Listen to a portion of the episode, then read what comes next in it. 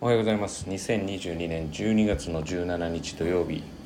えー、今日も、えー、聞いていただきありがとうございます。えー、っと中学校3年生が、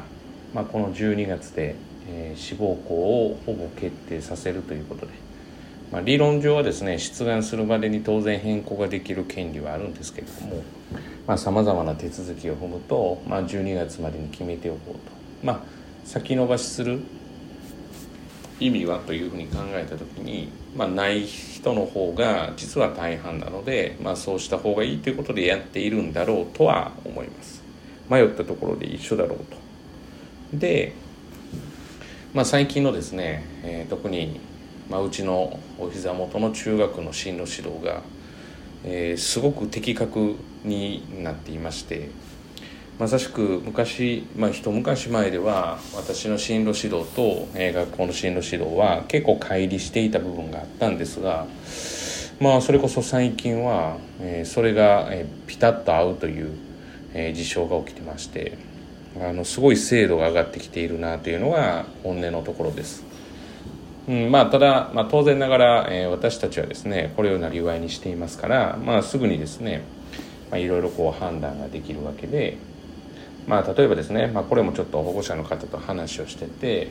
まあ、思ったこととしてですね、まあ、例えばですね、まあ、通知表の点数がですねその当日に出されるわけですよね。で20分ぐらいの、えー、懇談期間でさまざまなことを判断しないといけないわけですね、まあ、例えば、えー、第一志望校で第二志望校で私立校だとかっていうことを判断していくんですけどその通知表の点数はその当日に知らされてその瞬間にいろんなことをこう考えないといけないわけですね。あこれで第一志望はいけるなとかあ第二志望をちょっと変更した方がいいなとでその20分の間に、えー、全てを判断して、えー、例えば保護者の方とその子供お子さんで判断して、えー、決めることなんてこう到底難しいんですよね。私はこれをなりわいとしてプロとしてやってますから例えば、まあ、私が保護者として、えー、そこの場に座ってて通知表の点数がパッと出た瞬間にああもう全部計算が出るのであじゃあこうしますってそこでも決定できますが例えばその子供がいたとしてじゃあ急にその志望校が、まあ、下がったり上がったりすることでまあ、その成績が下がったり上がったりすることで変わる可能性があってそれを瞬時に子どもの行きたい行きたくないとかを踏まえて考えることなんか到底難しいわけですよね。だから、まあ、再懇談というシステムがあるわけで、まあ、再懇談って言ってもう一度ねあの来てもらうっていうのはなかなか難しいですけれどもかといって成績を前もってお伝えするのも難しいかなっていう、まあ、伝えるのは伝えられるのも難しいかなと思うともっとなんかいい制度があるのかなって思ったりしますただまあそのすぐ決められないことでそんなん聞いてませんよとか学校の先生が思われる方もいらっしゃるかもしれないんですね。新しいことが出てきてじゃあこれでって。えそれって今までの志望校調査に書いてないじゃないかって。調査書に書いてないじゃないかって言うんですけれども。学校の先生はですね。まあそう思ったところで点数は出てないわけですから判断はできないわけで、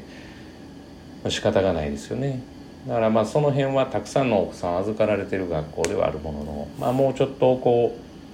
うまいシステムがあるんじゃないかなと思いつつもでも最近の判断はすごく私は的確にされてるかなというふうに思うので、まあ、信用できるんじゃないかなというふうには思っています。でまあ志望校のことでですね、えー、あと思うことは、まあ、成績が例えば下降気味で、まあ、例えば第一志望第二志望どうすると下げるか下げないかとかっていう時にもうあの下を見始めるとキリがないんですよね。その確実なところっていうと、まあ、要はかなり下げないといけないし下を見始めたらもうああこうなったらどうしようああなったらどうしよう、えー、当日こういうふうになったらもしかしたらこういう点数になるかもしれないからああじゃあここも無理かもしれないとかって思ってくるわけですよね。でこの思考にたどり着くと、えー、結論何も生まれないんですよね。で結局今からそれを頑張ってプラスにして、え、志望校合格つまり勝ち取っていくっていうことをしていくわけですから下を見たらキリがないので、まあ、本当に実現不可能な数字なんだったら話は別ですけれども例えばそれが実現が可能なんだったら、まあ、それになるためにどうするか。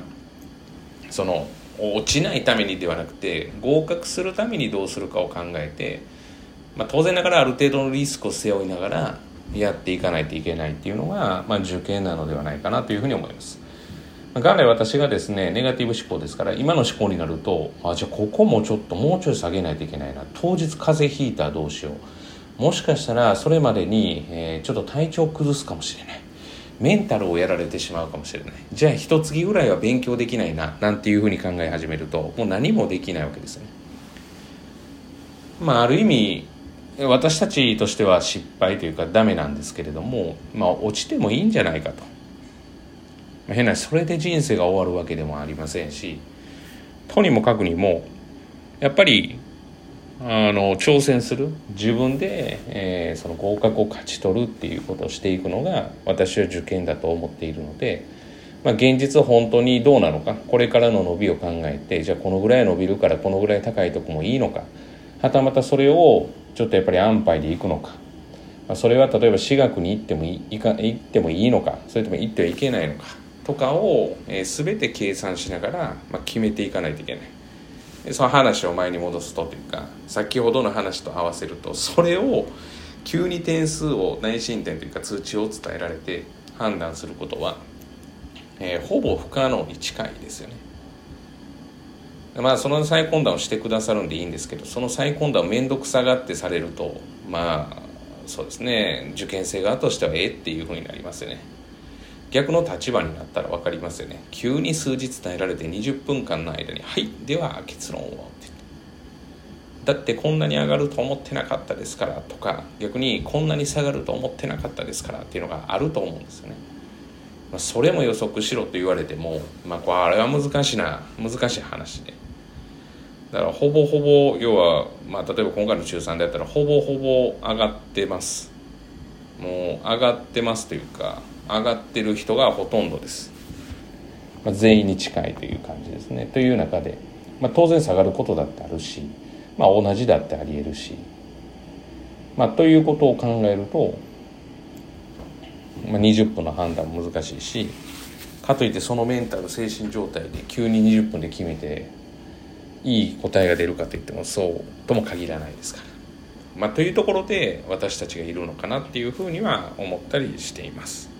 なのでまあもうこの中3の今の時期は当然もう遅いかもしれませんが、まあ、進路相談とかですね、まあ、そういうのも当然ながらプロとしてやってますから、えー、ご相談何なりとご相談いただけると嬉しいかなというふうに思います。本日は以上です。今日も聞いていただきありがとうございました、えー、今日一日が皆様にとっていい一日となることを願いましてまた次回お会いしましょう。では。